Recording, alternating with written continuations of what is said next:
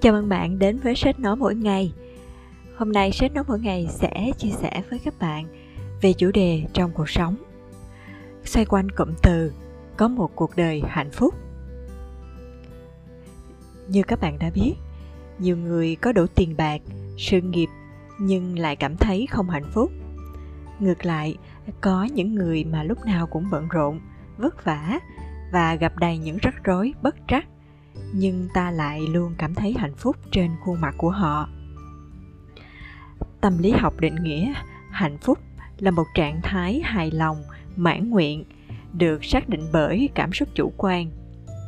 Nói một cách khác, mặc dù những người hạnh phúc chắc chắn có nhiều khoảnh khắc không hài lòng trong cuộc sống của họ, nhưng họ có thể chấp nhận và không bị đau khổ vì chúng có lẽ một trong những khác biệt lớn nhất giữa những người hạnh phúc và không hạnh phúc, đó là những người hạnh phúc, họ luôn không cảm thấy mình thiếu thốn gì nhiều họ không ganh tị với người khác, bởi vì họ nghĩ rằng những gì mình có là đã đủ và dưới đây là 8 biểu hiện của những người đang thực sự có một cuộc đời hạnh phúc.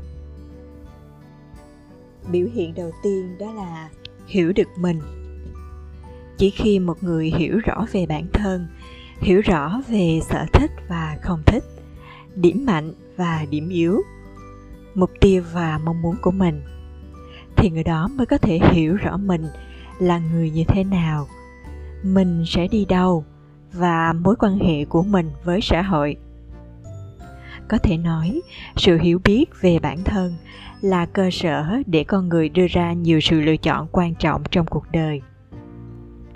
Nhà tâm lý học Erikson đã tin rằng, tìm kiếm bản thân và đạt được bản sắc là một nhiệm vụ liên tục suốt cuộc đời. Trong các giai đoạn và thời điểm khác nhau của cuộc đời, con người có thể có những nhận thức và thay đổi mới điều này khiến ta phải tiếp tục duy trì nhận thức và nhận ra những thay đổi mới của bản thân. Không ngừng hình thành nhận thức thống nhất về cái tôi. Khi nhận thức về cái tôi càng toàn diện và vững chắc, thì càng có khả năng sống theo hạnh phúc do chính mình định nghĩa. Và đây là hai điều mà bạn có thể làm để hiểu thêm về bản thân. Điều đầu tiên đó là khi cần đưa ra một quyết định trong cuộc đời, hãy tự hỏi rằng, đây có phải là điều người khác mong đợi ở tôi hay không? Hay đó là sự lựa chọn mà tôi thật sự muốn đưa ra?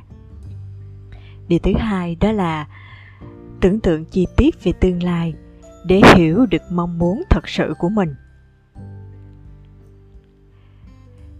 Điều hai, tin vào khả năng của bản thân.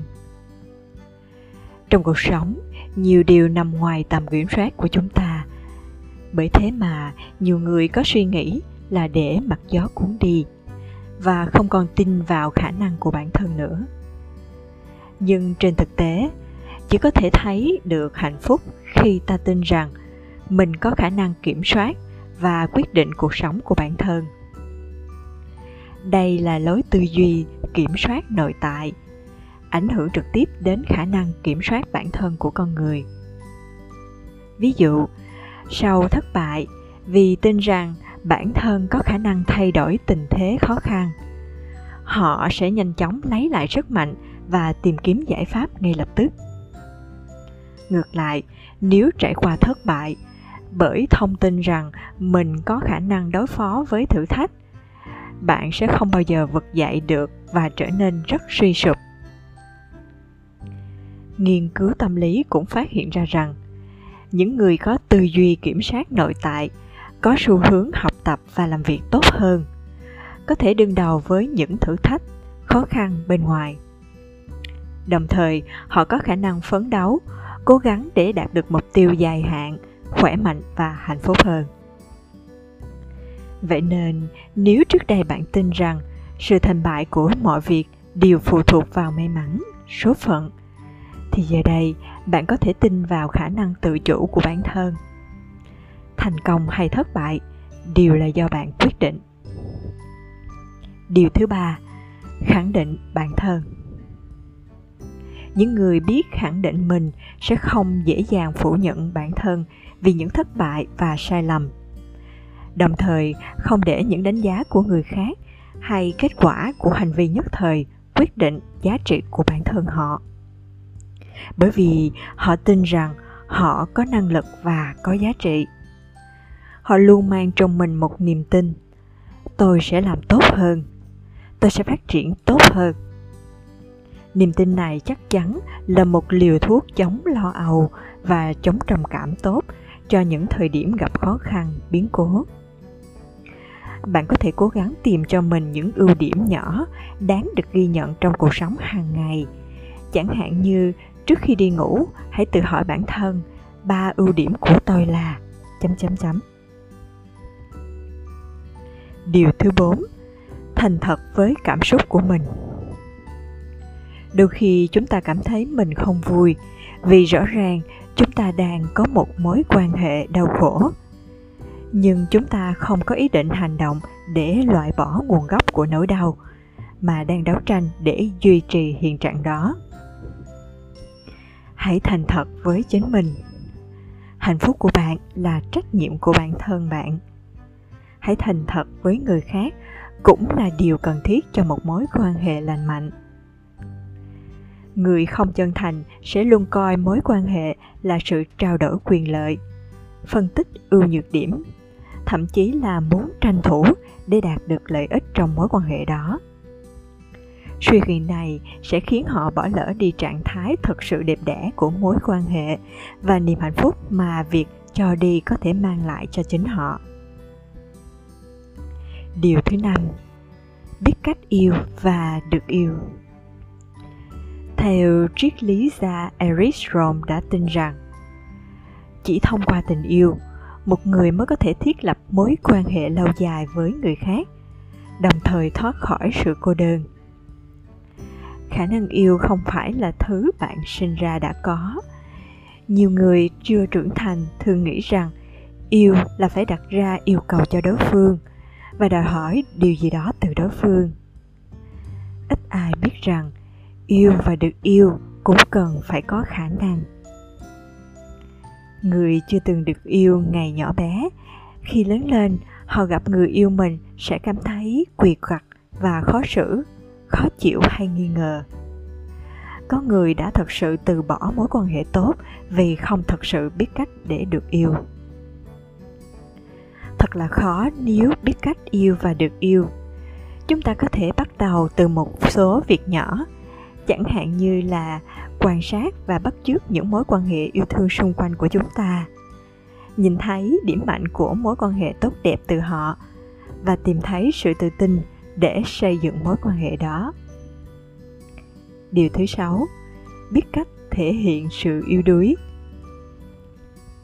Nhiều người tin rằng nhờ người khác giúp đỡ, đồng nghĩa với việc bản thân không đủ năng lực và mình có thể bị từ chối, chế giễu hay đến mức thế chủ động.